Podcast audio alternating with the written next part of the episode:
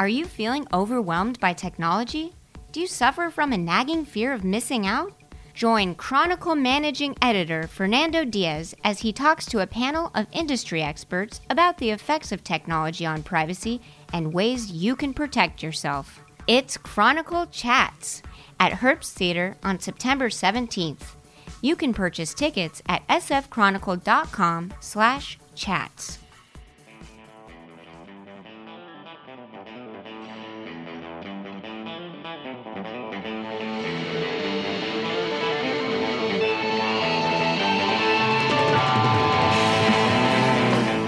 Welcome to It's All Political, the San Francisco Chronicle's political podcast. I'm Joe Garofoli, the Chronicle's senior political writer, and today on the podcast, my guest is someone some of you really hate.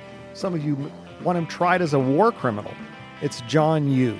And when he was working in the George W. Bush Justice Department, he wrote the legal memo giving the justification for enhanced interrogation, or torture, as most of us would call it. We talked to him a bit about that today but he's best known as a top law professor at UC Berkeley's law school and an expert on presidential power.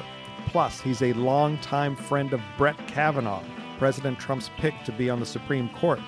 We break down the court confirmation hearings, and you'll be surprised to hear what kind of trouble Trump might be in with Kavanaugh on the court.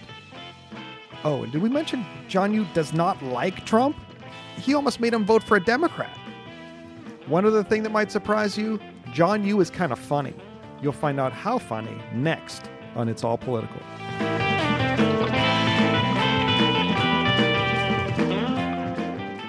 Professor Yoo, welcome to It's All Political. Thank you for being here. We're here in your office in uh, at the UC Berkeley, and there's so much for to talk about today. Um, a couple disclaimers, though, mm. for uh, people who may not know you. The last time we talked, I think for for uh, for publication was right before the presidential election. Mm. Now, if you remember this, you are you're a Republican, of course. You served in the Bush White House, George W. Bush administration, but you're not a fan of President Trump. I believe right. you said uh, uh, you were not going to vote for him. You said he's the type of demagogue the framers of the Constitution were trying to stop, and you said you were even considering considering voting for a Democrat I never followed up with you. By the way, I uh, one of my I also said uh, Trump reminds me of early Mussolini. Yeah. Yes. In a good way. Yeah. In a in a good. Wow. I don't. I think that's a whole other podcast to unpack the good the good parts of Mussolini, um, or maybe a short one. But yeah. Uh, um, so what did you what did you, what did you wind up voting for? I'm just curious. I can't. I won't say who I voted for, but I didn't vote for Trump. You did not vote. for I Trump. did not vote for okay. Trump. All right. Um, you know what did uh, what do you think the jobs the president's done so far? This has been you know almost a year and a half on since we last chatted about that. It's interesting. I think if you separated out the policies from the turmoil and chaos he's creating to our political system, I and I said this at the time. I probably agree with about eighty percent of his policies. Mm-hmm. Uh, it was mostly foreign policy I was really worried about, where he has been very disruptive and, and chaotic. But on the domestic policies, you know, the things he's changed, tax cuts, sort of moderate tax cuts, and deregulation, which I think a lot of people in your line of business are not following. But that's I think the biggest changes, mm-hmm. restricting, uh, over un, overturning a lot of the regulatory decisions made by President Obama. But what I didn't foresee, but one of the reasons I was worried about uh, supporting him was the sort of chaos he's creating in the political system with the independent counsel investigations and Cohen and Manafort and this sort of uh, corruption that's surrounding the White House. I mean, who could have foreseen? Maybe some people did. I didn't uh, foresee it. I thought the big problem was going to be that he has no impulse control, and you know you see that in the tweets, which I right. tend not to read. But the lack of impulse control, I think, gets muted in the political system with domestic issues. He's got Congress, he's got all these agencies. He ultimately has the Supreme Court. But in foreign affairs, if you the president's wishes often get translated into policy right away, that's where I was really worried about the. And what do you think? Control. I mean, he's uh, about his. Uh, I mean, he's uh, just today. He said, "Well, we we have it. We NAFTA is no longer, right. but not not a lot of uh, confirmation on that, at least from Canada." And uh, And so, what do you? Well, the Canadians—they'll never admit to anything anyway. They're just free riding off us for the last 200 You're going, years. you're going to create an international incident on the podcast here. That's what you want, isn't it? there you go. Uh, so, Yes. um, but what about North Korea? Do you do you think that's? I mean, he's he said he announced Yes. sort of proclaimed victory there, but then but the nothing Korea- happened. Happening. so, uh, you know, so take NAFTA in North Korea. With NAFTA, that's what I was really worried about was what's he going to do to our free trade? I think free trade has actually been enormous benefit to the United States. I think there's some calculation that, you know, free trade, I, I'm not sure about the exact number, has increased the living standard of the average American by something like $15,000 a year, some large, just because everything's really cheap Right. now. And there's more jobs. It's just the job shift from places like where I grew up, Pennsylvania, to places like California, which are really taking advantage of it. That's unfortunate, but the country as a whole is better off. President comes in, you know, he's not, you know, he's more anti-free trade than President Obama, or I think any president, Democratic president since, I don't know when, since maybe, you know, bef- before Roosevelt. I mean, he, you know, Trump is really turning around uh, the Republican Party's approach to free trade, which I really disagree with. And you saw this today. He's uh, his announcement on NAFTA should be a Democratic labor unionist's f- dream come true. Yeah. right. He's trying to create, according to the leaks, he's trying. Trump wants to create a minimum wage for Mexicans who make cars. So it's really weird. A minimum wage only for car workers. Um, something about uh, it looks like something about making sure a certain number of parts are made in North America, which is actually a big problem because companies sometimes cheat on NAFTA by making all the parts of the car outside and then just assembling it in Mexico. That's a legitimate uh, problem. And then, it's, according to the reports, increasing environmental and labor union safety uh, uh, protections in Mexico. These are all things that Ross Perot wanted and Richard Yeah. Gephardt wanted when NAFTA was Labor. Democrats. It's, it's just it's not adding up right now. To so this is something. So this is something Republican Party fought against and successfully fought against in the first round of NAFTA. You know, Trump comes in and unsettles all of it on a whim. That's not a whim. I mean, he, he campaiged on this. Everybody knew Right. that's what he Yeah. wanted to do. Mm, not I think it's a terrible idea as a matter of policy, but it shows you how much power the president has. Why do you think it's a terrible idea? as a matter of policy. Oh well, I think you know. There's. Look, I'm not an economist. and Yeah. A lot of economics, uh, you know, masquerades as science when it's not. But I think one thing that is true is the law of comparative advantage, which means it's much more efficient for both of us if you concentrate on making one thing you make well, and I concentrate on something I make well, and we trade rather than both of us trying to make both. It just, it, you know, there's it's a very simple formula. Even if it's so obvious that a French guy thought of it first. That's how obvious it is. A French guy thought of it first, not an Oh, my American. goodness. And there goes France and Canada. Well, they're the same outs. people, aren't okay. they? oh my goodness. Uh, so anyway, so I, you know, I think just logically, I mean, this, but you know what? There's a lot of, you know, I see it in the students. There's a lot of suspicion of free trade, even though this is sort of This this generation is truth. suspicious. Oh gosh, like- I've and never- you're you're here in the bastion of liberalism. Uh, I know when UC you said Berkeley. when you said the podcast is called "It's All Political." I mean, tell me about it. Yeah, I'm in yeah, Berkeley. yes. It is all political Yeah, yeah. here. You should just you should tape every episode from oh here. well, we could we could. So uh, now let's uh, legally. yes. last week uh, when we're recording this is the president had a very difficult week Mm-hmm. uh, his attorney implicated him in a federal crime how from your perspective does that change the, any kind of legal jeopardy the pre- the president's in and, and, and how does that uh, Oh. Yeah, how does that change the a- situation it's a great question, Joe. Um, it's ironic because the thing, the investigation everyone thought was going to yield something was the Mueller special counsel investigation down in Washington. Uh, but it doesn't look like Mueller's coming up with much. It looks Mm-hmm. like uh, Mueller, uh, you know, he got Manafort. Uh, he's got, uh, you know, he convicted, uh, successfully got a jury to convict him. He's gotten several plea deals from Michael Flynn, the national security advisor, but nothing on Trump. And so it looks like the most that uh, nothing Mueller- that he's showing yet yeah, if I, but you know, you you, you will hear from witnesses. You you can tell kind of. This is always have. You can tell by who they're contacting, who they're searching, Right. where they're going. And it looks like the last piece for Mueller is, and the only thing that looks like where Trump's in jeopardy. And it's great. It's a. I mean, uh, you know, I'm a presidential power scholar. I'm in. Yeah. This is great for the family business. All this stuff. I mean, it's like I, stuff I never, no one ever thought about before about me. But you know, uh, Trump. Uh, Trump has to decide. Well, I'm sorry. Mueller has to decide whether Trump committed obstruction of justice by firing Comey. But that is, you know, many steps away from did Trump conspire with the Russians.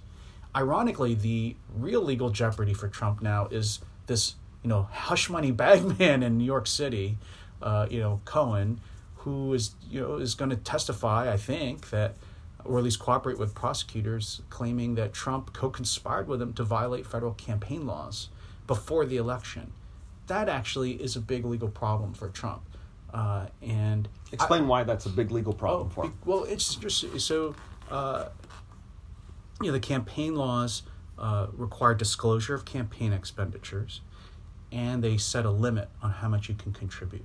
So the claim is when Michael Cohen was going around paying hush money to all these uh, women that President Trump allegedly had affairs with, he was making a campaign contribution, you know, to help Trump win, and he didn't report it, and it was way more than you know twenty seven hundred dollars, right? Yes.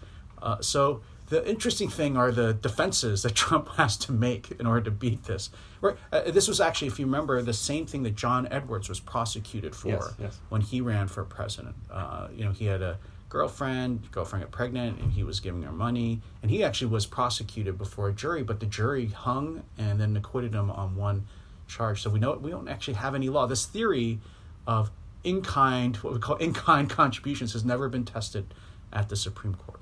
So Trump, that's I actually I can't believe that we talk about this in these sort of sort of measured tones because it's all so sordid.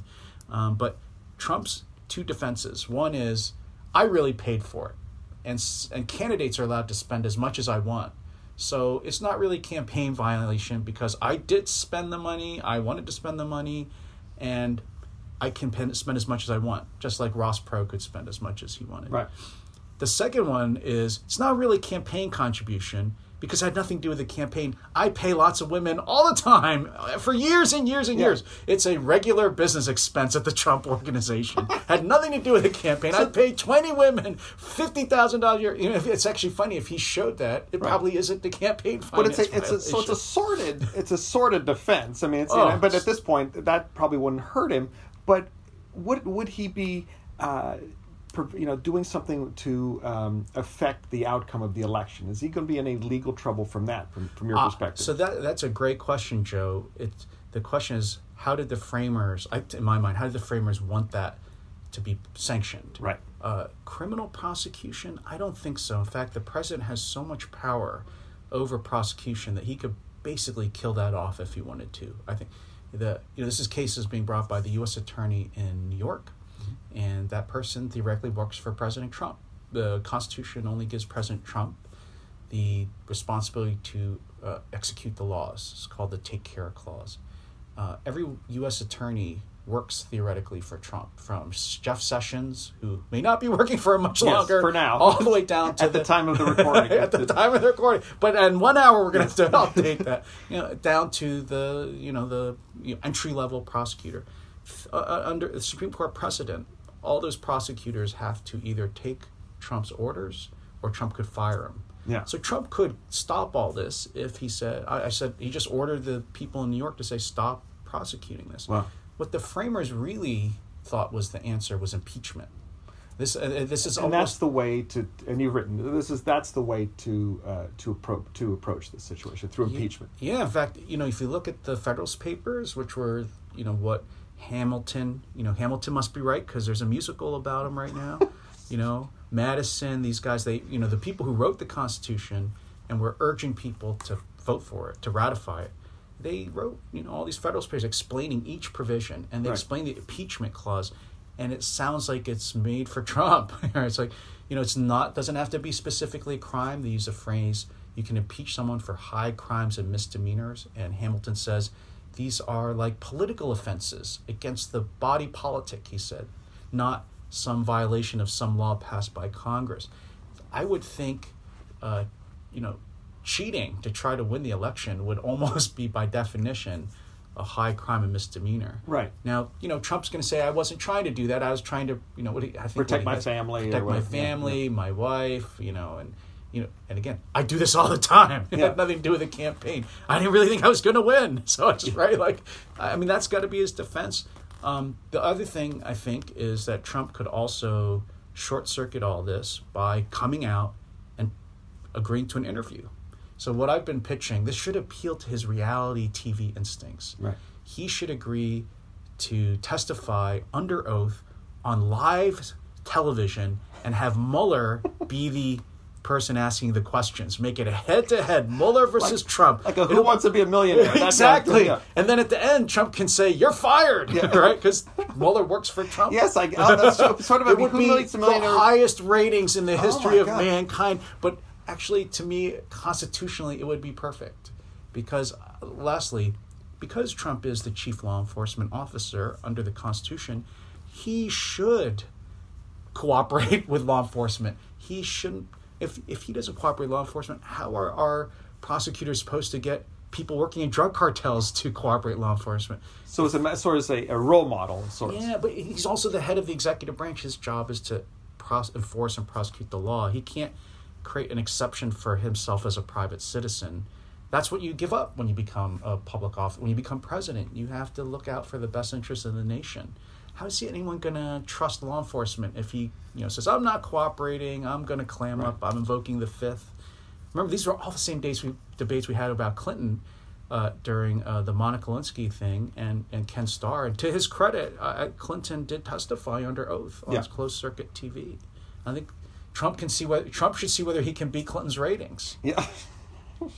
All right. Let's speaking of the Supreme Court. Let's let's that's a Yes. perfect time to talk about Yes. uh, uh, Brett Kavanaugh. Um, uh, in a few days, uh, the uh, Supreme Court confirmation hearings of Brett Kavanaugh about to begin. Now, you guys, another full disclosure, you guys worked together in the in the White House, correct? Well, he was in the White House. I was in the Justice In Department. Justice Department, But my ties to Brett go way deeper. Really? Now, we what were is in law school together. Really? And I rented his apartment when he graduated. So I know what is under Brett's bed and in his closets. And I can tell you, because he was already trying to get on the Supreme Court even then, it was clean. He had the cleanest apartment in the history of any law student in America. There was nothing to be found. Professor, you may just have earned yourself a subpoena before the before the Supreme Oh, Court hearings. wouldn't be the first Yeah, time, it won't be, the last. It wouldn't be the first time. No. No, So- but I so I uh, we I overlapped with him. So him. you know him school. well. This is a long time, I've, long time I've known friend. him a Yeah, long time. Yeah. Okay, so Karl Rove, it was of course the, for those who may not remember. I always have to do that because we don't. really? Some people, yeah, like it- I, That's amazing. Don't ask, don't tell came up the other day in a podcast. I, I do a little quick little a positive of who these what this was People because didn't know what it was. People, people, some people don't know what it is. Um, not everybody is our of our vintage. Uh, Speak we'll leave for it. at- We'll leave it. We'll leave it. Speak for that. yourself, We'll leave it Garofoli. You're we'll- almost on Social Security. Come on. not that bad. You should you get the benefits while they still exist because they'll be gone by the time I get there. there we go. And then, uh, so Karl Rove, who is uh, Hmm. Yeah. Bush's uh, uh, political advisor, top advisor in the White House too, said Kavanaugh was involved in almost all policy issues. He, Mm-hmm. you know, is the staff secretary. Hmm. So, let's talk about how he would act on the court if Hmm. these things we were just talking about were to happen. If the president refused to be subpoenaed and such. And there's some some discussion about whether this is. You've written about this a little bit.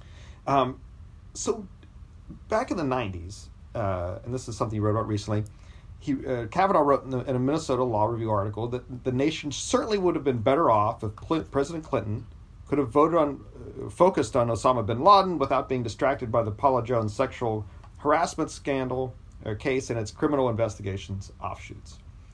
So, do you think that Brett Kavanaugh on the court would vote in favor of the president being subpoenaed, or would he say that's the president doesn't have to answer that? I think you have to. It's a good question. I think you have to look at, uh, and I'm sure they'll get. This will be one of the main focuses Oh, yes, in the yes, hearings. yes. Um, on After the other hand. I, I expect he will be confirmed. Yeah. Um, so I think uh, two things. One is you have to combine uh, his service uh, as a chief aide to Ken Starr during the Whitewater investigation with what he says in the Minnesota Law Review and other speeches and things which I've read and combine them. So when he's a uh, deputy to Starr, you know, we're starting to see the memos now. He's full charge, you know, get Clinton, you know, subpoena the president, ask him all these uncomfortable questions Yes. under oath. Uh, you know, there's no uh, deference to any presidential power claims in what we see there. So if you were looking just at that, you would say, no, I don't think Kavanaugh would be very deferential to presidential power should, say, Mueller actually get a subpoena to force Trump to testify, Mm-hmm. which itself would be an incredible constitutional, uh, you know, confrontation and crisis. Then uh, I think if you read the Minnesota law, this is why I was uh, writing about it because I think people were reading it out of context. He says it would have been a good thing for Clinton not to have been distracted by Paula Jones, Lewinsky, Whitewater, and so on, even though. Right, one of the reasons their distraction was because of Brett Kavanaugh. Because of what- right? what he was doing. yeah, because he was right. But then he says, but Congress would have to pass a law to allow these personal lawsuits to be deferred till after the presidency. And so, as things stand right now, the president does have to answer to that. Yeah, and the Supreme Court's clear in this case called Clinton versus Jones, Paula Jones, that he does have to submit himself to a, a lawsuit about private acts before he was president. So I think people have read. It's strange. I think people have read this Minnesota Law Review article you're talking about as saying, "Oh, Kavanaugh thinks that the president doesn't have to be subject to a subpoena or lawsuit." It's actually quite the opposite. He's urging Congress to pass a law to change the way things are now. It's a, it's an odd thing for him to say because right, it was just it was a mere ten years before he Right. was really hammering President Clinton and brushing aside these uh, invocations of presidential power that the Clinton White House was making, which will be similar to what Trump is going to, the Trump White House will argue. So, what, so, but do you think which way do you, if this were to come before him, which Yeah. way would he go? I would, uh, I would bet money, a lot of money, actually, that Kavanaugh would say that the president doesn't have any immunity, say, from a lawsuit about Cohen, because that's before the election. His private suits would be clearly covered by Clinton versus Jones. President can't claim immunity or escape a lawsuit about things he did before he was president. Um, I also would expect that uh, if Mueller, suppose Trump doesn't testify, refuses to testify, Right. then Mueller will go to the Supreme Court and get a subpoena. And this would be exactly like the Watergate case. There's this case called Nixon versus United States at the Supreme Court. Supreme Court unanimously said the president has to obey a subpoena. So I would expect Kavanaugh to uphold that too. I, I can't imagine. I think I would expect this Supreme Court. To, then you still have the question, which even Nixon, you know, Trump's, you know, this is Trump's role model for the president, right? Presidency. Nixon uh, eventually complied with the subpoena and handed over the Watergate tapes. Uh, we don't know what would happen if a president said, "Okay, Supreme Court, you issued your subpoena. Now try to make me, you know, force me to to do it." That we don't, you know, nobody knows what would happen. I would hope uh, President Trump would not be the first president to, Yeah. you know, deny a Supreme Court subpoena. There's And do you think one- Kavanaugh would, would force him to, to turn over I, his I'm- equivalent of the Watergate yeah, tapes? I'm pretty confident based on what he has said in these law review Yeah. articles and in print. There's been some controversy about whether where he's at on the Nixon tapes. Yeah, He's- I don't he- understand it- why. There was there was I've a, read there was those a- articles yeah, very you- closely, and this is my. I mean, I, I've appeared. I actually went to Minnesota, and I've published in the Minnesota Law Review. They have this Right. symposium on U.S. versus Nixon at regular intervals. I don't know why. You know, they're still relitigating. I don't know that Mondale got crushed or whatever, but people in Minnesota don't like Nixon or the Republican Party. But anyway, so I've been at that same symposium. I've got the same papers. Uh, I've read the articles pretty closely. I, I don't see what people are seeing there that Kavanaugh might not follow Nixon. Well, there was something. And, and, He's raised doubt. You know, he's raised doubts about whether it was a good decision. yes, he said, and, yeah. and the one we're, what we're yeah. referring to is he's he's said uh, this is Kavanaugh saying maybe Nixon, the Nixon case, Yeah. was wrongly decided. Heresy, though it is to say so. Nixon took away the power of the president to control information in the executive branch by holding that the courts had the power and jurisdiction to order the president to disclose information to a subpoena sought by a subordinate branch official, which would be Mueller in this case. Uh, See, I think this is actually why people are misreading it, applying it here, because this is about, he's talking about something called executive privilege. You know, Yeah. the president's right to have uh, confidential talks and communications with his closest aides. And the court has said it's really over military, national security, law enforcement information. Um, what we're talking about is different here, which is not the president's executive privilege. It's whether the president himself can be required to testify. That's what I'm saying. I think people are reading too much into you know this Kavanaugh statement was at some roundtable where they're having Yeah, a it was discussion. it's a a- transcript. It was an after after the uh, uh, the president's Symposium, impeachment. Yeah. So I I think I I really can't see based on what he said in the written articles he's written. yeah, that he would say, "Oh, Nixon should be overturned. President's immu- immune from a subpoena." Now, again, there, there's the deeper constitutional question which they should ask Kavanaugh, which would be, what happens if the Supreme Court issues a subpoena, which I'm confident it would, uh, if Mueller asked for one, and then Trump says, you know, go screw yourselves. I'm not Yeah. going to do it. You know, that's something we didn't. We've never had to confront since the first days of the Civil War.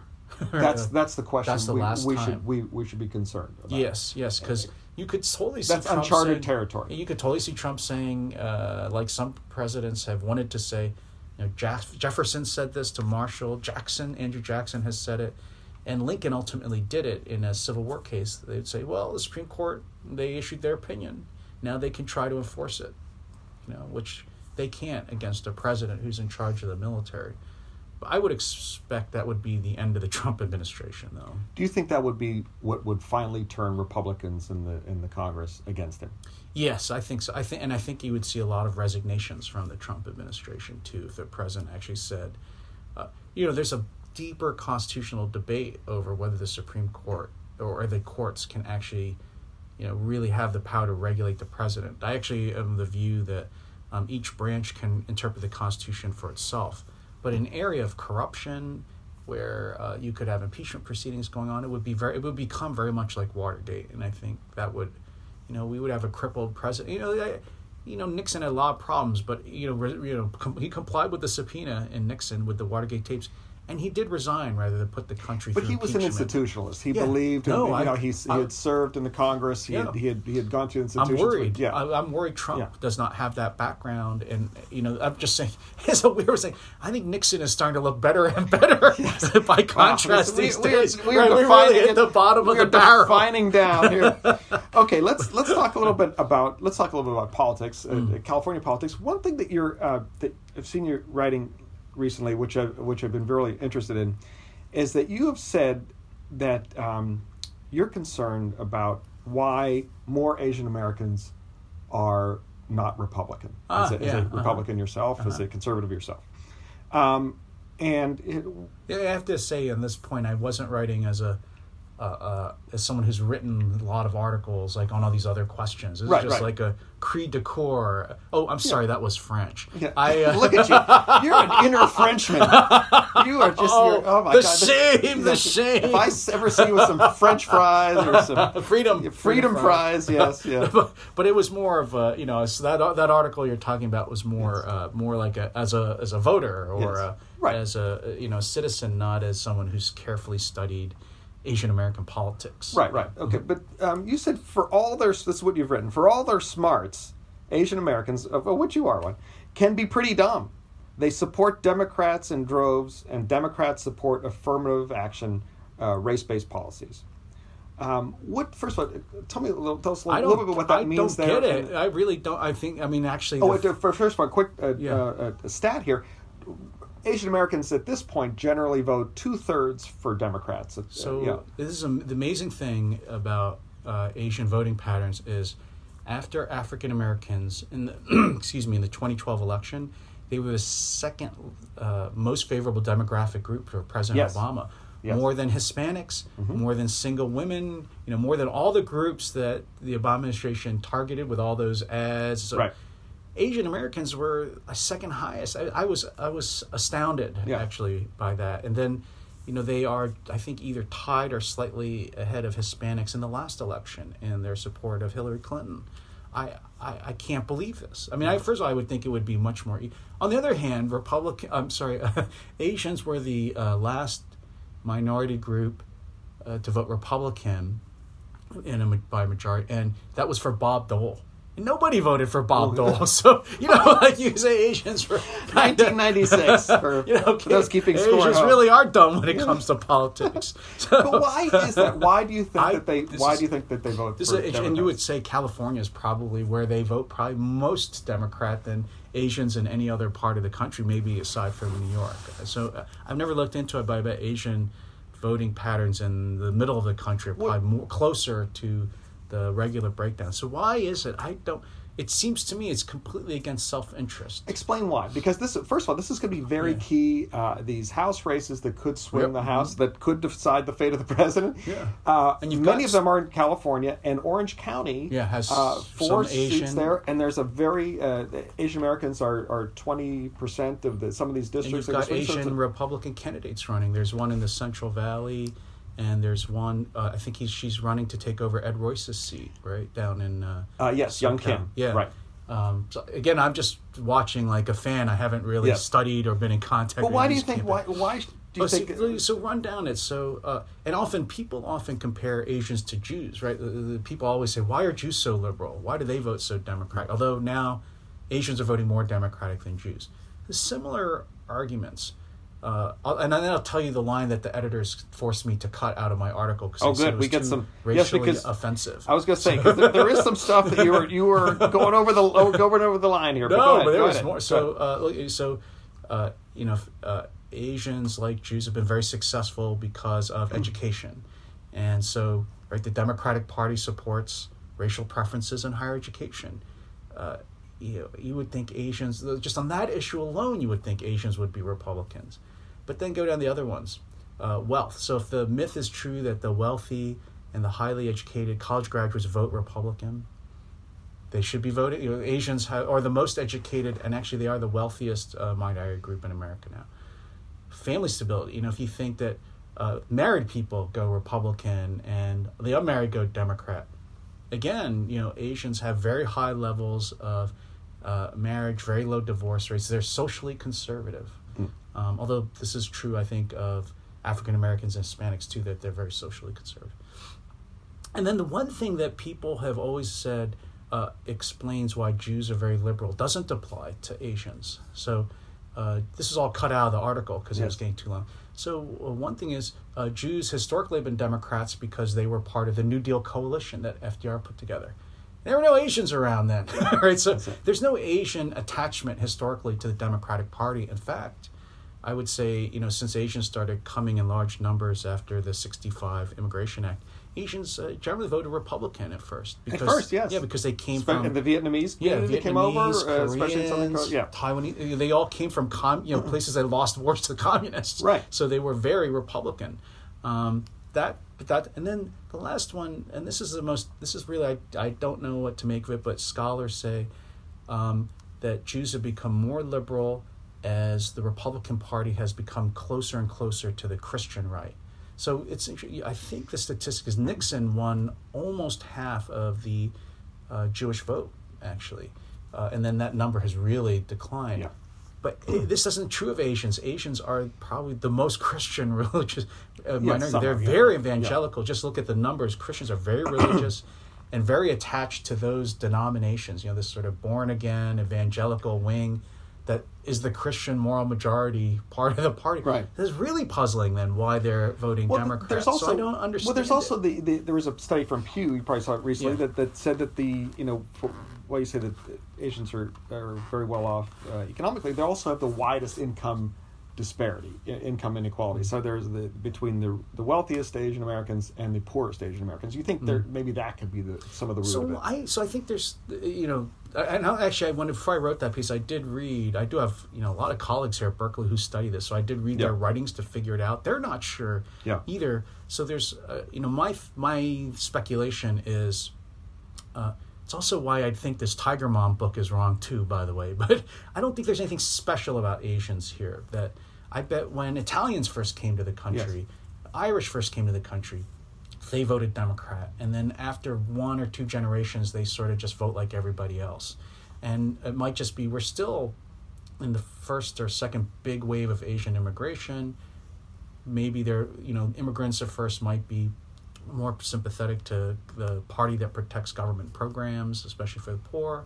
But then as they assimilate more, that'll be over. The second thing, uh, the, and actually this is the more political reason I think it is, not just cultural, is uh, and I think it's true of Italians and uh, Irish too. When you first immigrate to US, US, you go land in one of the big cities, right? Right. Asians are heavily urbanized, concentrated. L.A., New York, the usual places, and you know if you're uh, you know running a convenience store in downtown Philadelphia, like some of my relatives did when Yeah. we first came, You're never going to meet a Republican. The school board's Republican. The city Right. council's Republican. The mayor's Republican. Police chief's probably. I mean, I'm sorry, Democrat. They're all Democrats, Right, right? right. You'll never meet a Republican office holder. So you know, a lot of these people come to the U.S. They just want government to leave them alone. They often come, as you said, from authoritarian countries, Yes. civil wars. So if you want to get along, you got to play Democratic politics. You never see a Republican politics. So I fault the Republican Party for this. What can the- we don't try. We we- don't yeah. try in cities. We don't run candidates for mayors in a lot of cities. You know, I you know California. We don't run Republicans or haven't won a statewide office. We're not winning. I mean, are any like Pete Wilson? Right? He was he was mayor of San Diego. That was his first job. Are there any Republican mayors of any major city in California now? Uh, uh, Kevin uh, Faulconer in San Diego. That's about that's about it. He's not the one who was doing drugs. that No, was, no, no. He's, still- he's still the mayor. that was the one before him, I think. yeah, Right? Yeah. Well, there, there, yeah, no, yeah, he had some other problems. The, No, but I mean, so, like, you but yeah, but there's but there's no there's no bench of Asian American yeah, candidates. and it's There's- it's the Republican Party's fault because they've given up on the cities. They Do you gave- think? Well, what about the, the immigration policies of Asian America, uh, the Republican Party, especially in California? Do you think Yeah. that what effect do you think that has? Because that's what's killed uh, the any the Latinos uh, Yeah, from from supporting the Republican I Party. think- Does that affect Asian I think Americans Asians too? 'Cause- are. I think Asians are different in the sense maybe I, I the that could be true. I haven't seen polling that reflects Right. that because I think it's this interesting question whether immigration policy has anything to do with it. I think there is a difference between uh, you know Hispanic immigration into California and then the uh, proposition. Was it two nineteen or something? The proposition. Right, right. Oh no, one seventy. It's one seventy eight. yeah, yeah. It was 19- struck down right away, 1994. yeah. yeah, that uh, sort of tried to cut off state services to illegal aliens. And then I, th- I, I think Asians, you, I think less a proportion of them are here in violation of the immigration laws. And then, you know, so a lot of them came legally. So they have a mixed view about the immigration policies. But I think, uh, you probably suggest this, I think they might be affected very much by the rhetoric about whether they're welcome, not the actual immigration laws. I, th- and I think there, you know, with Trump, the Asians are probably seeing what they perceive as a lot of hostility from the president, even though towards anyone who is not just white, anyone who, yeah, just yeah. all immigrants, Yeah. and uh, rather than uh, looking at the policies. Whereas, again, as I was saying, you know, a lot of Asians are. I think Asians have the smallest, largest percentage of small business people, so they should love the deregulation and lower taxes. I mean, Trump, part of the tax bill is a huge tax benefit for small businesses. You know, Right. individual proprietorships. But it's getting swamped by all this uh, immigrant, you know, this anti-immigrant rhetoric. Even though, you know, as far as you know, the immigration, you know, President Obama campaigned on pretty tough immigration policies too when he was running for president. Yes, a lot of a lot of people deported under the president. I think he set the record Yeah, actually yeah. for deportations. So, uh, on a pop culture note, have you seen the movie Crazy Rich Asians? Yet? Ah. No, but I want I, I want to qualify as one. I've got crazy down and Asian down now. If the state would just raise our salaries and I could qualify for go. rich. Good- good plug, no, good but I haven't seen it. Is it good? Have you seen it? I, I saw it the Was other it night. any good? Uh, I didn't like it because I it was a, it was a romantic comedy. And like, so halfway through, I, Wait, which I turned to my you- I which part to- do you not like, romance I, or no, comedy? The, the combination of them. Uh, I don't like rom- the romantic part. In fact, like halfway through, I turned to my wife. I started grumbling. I was like, "Oh, I didn't know this was going to be this," because I read, I didn't read any reviews going Yeah. in. I just knew it was like, "Well, this is like a good pop culture movie to see." Uh, many of my Asian friends were were way into it. Yeah. And Really? So I was like, yeah. So I was like, to, to go see it because there was a big Yeah. push to go see it on the first yeah, so couple I. I gotta say my uh, you know uh, I con- it, it runs against um, sort of the Asian culture I was brought up in, which is that you aren't supposed to be ostentatious and flagrant Ooh, in your this- wealth. yeah. and so I think that's. Uh, you know that that's really changed. If if that's, I mean, that seems to be the point of the whole movie. There is, uh, is yeah, to yeah. indulge your, you know, fantasies about being super rich. But it's also- Chinese. Uh, you should you, know, should see it because it, there's a difference between the folks who were from uh, Singapore Yeah. uh, and the way they behave, and Yeah. then the uh, Asian Americans, and Yeah. and how the folks in Singapore is like, well, she's Asian American, which Uh-huh. is there was a very it was a So were the, were the ones from America are the ones who are more ostentatious? no, no, more more austere. Oh, really? Yeah, and the yeah. Singaporeans and the are the ones who- Singaporeans were over the top. Yes. even though they're the ones who get beaten with canes if they violate moral Yes, there no- there's no Uh, we gum- should be, and we're the on ones the who have, or the. Kardashians or the you know the role models. I, I, it should have been the reverse. yeah, actually. well, it could, depend. You could make the sequel. Um, so we're sitting here, as we said, in your office at UC Mm-hmm. Berkeley, and you know, and, and many conservatives talk. You know, they sort of goof on uh, uh, liberal academia and, uh, and how the Yes, liberal I- college professors uh, indoctrinate students. Yes, and just- you, the professor's speak, going to his bag now and pulling out National Review, the, the current copy of National Review that says Fantasyland, a liberal who gave up on Berkeley. with a picture of the campus as the front cover. Yes, there you go. right. That just actually, I'm going to leave that on my we'll leave- table for the students to enjoy. Just a message pitch when they come in. So, um, why have you stayed here so long? What keeps you? This is the epitome of liberal academic Yeah. thought. You are. I love liberals, just do. as long as they're not in charge. Yeah.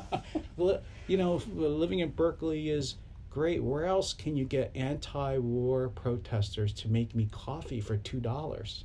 I love it. To Where all the- finest handmade foods and products, all produced by liberals who have to submit to the market economy. Where this is the best place in the world to live. I love it. This is it's much better than going to Texas and buying barbecue where everyone agrees with each other. Where I just was in Texas a few weeks ago. Now, I, I look. I think. Um, uh, you, you- you've probably observed this too. You know, the campus is very liberal. It's not very different than most other top 10 universities now. I think Berkeley, in a way, has won. Look what's happened all around the country. All of our top universities are this liberal. Um, uh, so I don't see any, you know, I talk to my friends at other schools, I don't really see any big difference anymore. so, if you were to go to someplace else, you you would be, you would be in the same situation. I You- would think so. Yeah. You know, there are some schools are slightly different. You know, there are places people think are more friendly to conservatives. These are places might have twenty percent of the faculty might be conservative rather than like here one percent. But I think the thing that uh, makes Berkeley really liberal is not necessarily the university or the students, but it's just this crazy town. You know, like with banning straw. So I was saying, like I need a con- need a concealed carry permit here to carry straws, not guns. I mean, and we ban sugar and drinks, but not from coffee. I mean, it's just you could just go down the line of crazy things. That's what's really uh, liberal about this place, not the university. I don't think anymore, because everybody else has become like the University of California. And you- you're- it's the crazy town, and I live right in the town. You live in the city Oh, of Berkeley, live and you, you married a liberal, a, a, a Yes, formerly my, Volvo my driving. wife is a dri- used to drive a Volvo. She's a poet. Um, yeah, I live in Berkeley. As I often say, if I'd met myself when I was 18 years old, I would have killed me. Yes, and without a doubt, would have been a fist fight. The 18 year old would have won. But you, you would have.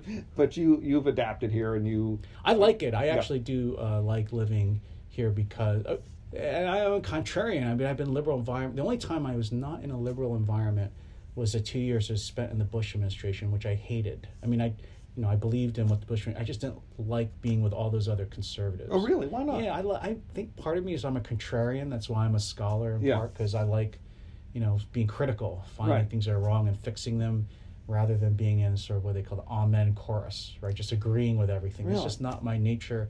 Uh, so I didn't really like that we all agreed inside an administration, but that's part of what being. I'm glad I did that to see what that was like. I that you know the other places I worked. You know, the Supreme Court and the Senate, it's not like that, right? There are divisions. You have majorities Right. and minorities, and but in administration, everybody's working together. So I, I didn't, I didn't really like being with all the. And look, I'd rather live where liberals live. Liberals do pick the best spots. I mean, they they colonize this place with mountains overlooking the ocean with the beautiful, the best bay in the Western Hemisphere. They got here first, Yeah. and uh, New York City too. And conservatives tend to live in terrible places like Salt Lake City and Houston and Florida. I don't know why conservatives are bad at picking land. It's, but Wow. it's just a That's- true, it's a is- true fact. Okay, so what about? There's been a number of controversies with conservative speakers coming Oh, to yeah. campus. So in the last few years. So, I'm trying to do something. Yeah, tell me about that because, because this is Yeah. uh, for people who are not following this. Berkeley is, uh, you know, for half a century now, is is fashioned itself is sort of a, a, Yeah. free speech Free bastion. speech, We let everybody speak here, no matter what they do. But over the last year, two years. Yeah, it's been terrible here. This has devolved into clashes on campus, Yes. you know, the violent clashes. Yeah. Uh, you know, and, and so, how do you think the university should handle this? Because this is some of these things are involving uh, uh, Oh, a million dollars worth of damage, speaker. and this Oh, is a public university. Our tax dollars Yeah, are we're paying for it. Spending, I think, eight hundred everybody, dollars yeah. on police security for Right. conservative speakers who don't even show up. Right, So right. I, like, it's a, So, how would you? Are you yeah. working on this? Yeah, so I'm working on it. So there's a dynamic here. One is, I think conservative students on campus feel so outgunned that instead of inviting responsible people, they invite Milo Yiannopoulos, whose views I find abhorrent, or Ann Coulter, who actually I worked with in the Senate a long time ago. We Yeah. could talk about that. Some, actually, we talked. I think we had we talked uh, when she came to San Francisco. We, Yes. we saw each other at Yeah. uh, her. Uh, her uh, speech to I think the Republican, Like a conser- young- young yeah, young Republicans. Yeah, yeah. in California. we chatted there. Um, yeah, that's when I said that uh, conservatives were like Nietzsche because, you know, being in Berkeley, if it doesn't kill you, it makes you stronger. So conservatives at Berkeley are the supermen of the conservative movement. So anyway, so I think the second thing is, and then there are people on campus who do think that certain kinds of speech are offensive and therefore should be banned. And I got to say, I think first, uh, the new chancellor, Chancellor Christ, has actually been very good about saying we are not going to ban offensive speech, and we are going to incur police costs of eight hundred thousand dollars to if people are trying to shut down speakers. So I think that's been good. And then the other thing I've been trying to do is to raise money from foundations to bring more responsible conservative speakers through and to match them in debates with Berkeley professors because that's the only way we're really going to stop this Yeah. is to have a steady if people try to stop these people we're going to have more people come and speak So your your solution would be to have it more of a forum as opposed to one viewpoint. Who would be, Exactly. give me an example of someone who, who what would be a parent? So we actually had of? Charles Murray come. So Steve Hayward, who you probably know, is a kind of California politics guy. He's been here for two years. He's going to be here at least another year, and part of his job is to help invite these speakers. So remember Charles Murray, who almost got physically assaulted at some tiny uh, Middlebury college. I don't know where that is, but you know he got Vermont. almost got attacked there. Well, I'm not sure where Vermont is. I'm sure. We're running I think it's a- near a list Canada. of- a list of places I think Vermont's near almost so a part far. of Canada, so you know I think about the It's very Canadians. Yeah, so um, you know, so he he he spoke here. Heather Mac Donald, who uh, was prevented from speaking basically at Claremont McKenna College, not the most liberal school in the world, she spoke here as part of this program. So we're trying to invite you, know, but they're responsible, serious speakers. So who would you have them. the who would you can you think of some pairings that you would have on campus between you know a conservative speaker and a liberal speaker? So we did have one about the uh, presidential elections, and we're going to try. I think we're going to try to put one together uh, after the midterm. So Tom Mann is on camp. You know, the the great liberal student of Congress. So we're going to try to pair him up with a conservative speaker. You know, someone. Uh, you know, so actually one type of person we bring is some of the people who are the only I think think tank that's really the Trump think tank, which is the Claremont Institute down in mm-hmm. L.A. We'll probably bring someone from there up. And try So to these are not necessarily together. the big names of the the Coulters and the Milo Yiannopoulos. I don't of the think they world, add anything. They're just yellers. You know, Yeah. they yell and scream, and they, you know, they their they, their mission is to offend people. Right. But the And sell con- books. Yeah, and sell. Well, that's how they sell books, right? Like, unfortunately, I think we at the campus only help them. Yeah. All too much by. So how do you do you discourage the, the young Republicans here from saying, you know, are you working with them to say, hey, you know, let's invite someone who's who can actually have a conversation? we uh, can try. I mean, they can invite whoever they like. Sure. Of course, there's as a student group, but hopefully they would be more attracted to seeing people who are really making things different. Right. You know, who really have interesting ideas. I mean, that's the. So I I do agree with people who say we shouldn't be inviting people to campus to speak whose only desire is to set off a riot. Right. But because and this is the point of the First Amendment on campus. How do we know who those people are? If the if the result is we're going to have censors deciding who gets to come or not, I'd rather not have the censors and let everybody come on campus. Right. Um, you know, I've had protests when I speak. I kind of Well, find it interesting I wanted- and I wanted to amusing. guess, I It's mean- like a it's like a theater. No, really, Yeah. because I, I, I don't. I want to ask you how you do this because there's many people, many progressives who you they hate you. They they want they I want to it. they they you love that. You I know, love they, that they they think you me. should be prosecuted for a war criminal for being you know for the writing the legal memo that uh, to give the justi- legal justification for torture. Um, Enhanced enhanced interrogation. interrogation, if as as you You're say. displaying your bias, Mr. Fake well, News. that's, that's Mr. Fake News to you. Uh, the, uh, so, um, but you know, you don't you have no regrets about doing that, correct? No, in fact, I think uh, the most important thing and is that if you are getting criticism and feedback, you should uh, and protests even you should be more forthright in what you think and explain it. And the worst thing would be to allow people to shut down different points of view. I- I mean, I really, I this is because I have a lot of faith, and I guess in our fellow citizens that when they hear all the arguments and they hear the full debate, they will make the right choice. But you can't make the right choices on policy if you said, "I'm just not going to listen to this one side or the other." So but do you have? Are you concerned that the the sort of the, the legal justification you gave, and gave voice to, and was used, and was later, you know, uh, uh, rescinded, but now this this demagogue who you say is empowered, do, or do you fear that it could be used in a way that you didn't intend? That's, uh, that's certainly true about my views on executive power generally. I mean, I think um, President Obama used executive power in ways for policies I didn't agree with, but I, you know, I was maybe one of the few Republicans who would stand up and say, but I think on the Constitution he has the authority. Right. Um, and I think that's true of Trump. I think uh, it's a it's a hard question you ask that. Um, I disagree with some of the things, the reasons why Trump is doing some of these things, but I think so far he's been within the Constitution. Like so far he's been within presidential uh, power. So I, I think he's right when he says he could fire Mueller if he wanted to. I think he's right. He could say I could order investigation of Hillary Clinton if he wanted to. I think that would be exactly the wrong thing to do. I think he ought to let Mueller proceed. Yeah, as a matter of policy. Okay. Um, not even Republican versus Democrat, just good to the country. I actually, when um, Trump won, I wrote a piece urging him to pardon Hillary Clinton, just as a sign of good faith that we're going to put all this behind us. Um, I think it would have been an amazing political statement. Wow, but, yeah.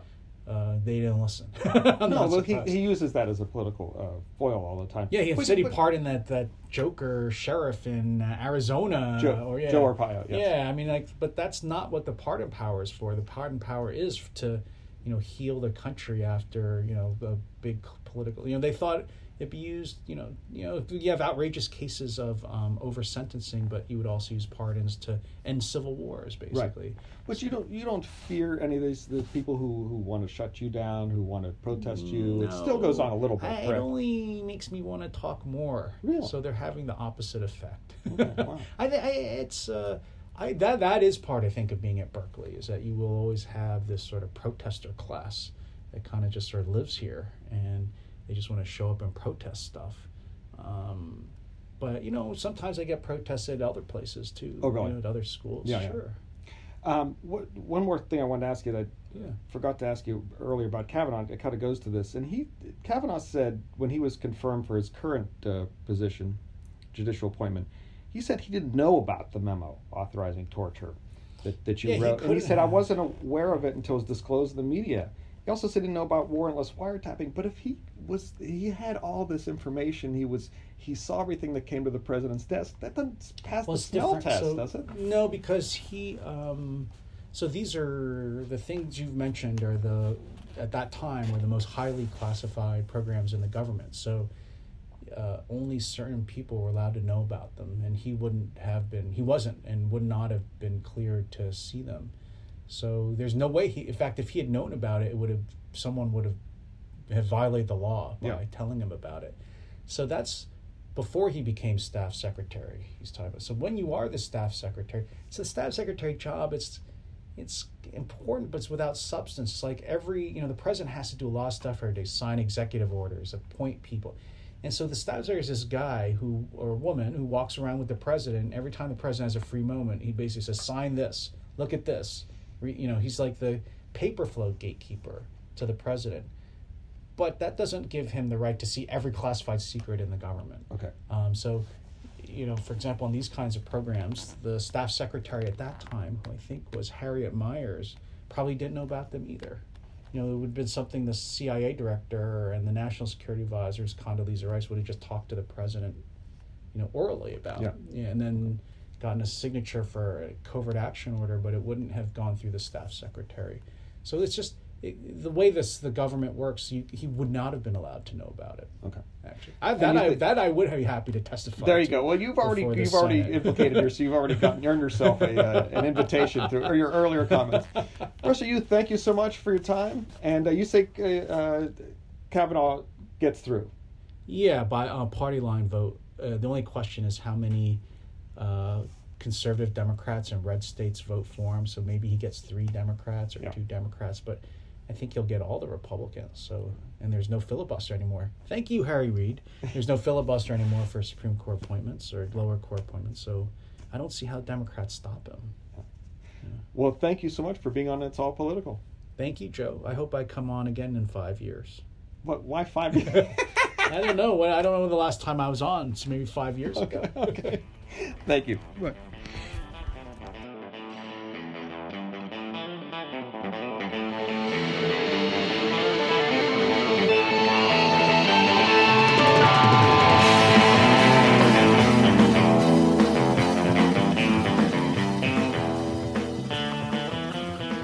Wow, I'd like to thank John Yoo not only for the time, but for turning me on to a great Japanese curry restaurant in Berkeley where we had lunch afterwards. Check uh, at Joe Garofoli on Instagram for the photos. And I'd like to thank Fernando Diaz, the Chronicle's managing editor for digital, for producing this podcast. And remember, no matter if you think it's okay to torture political prisoners or not, it's all political.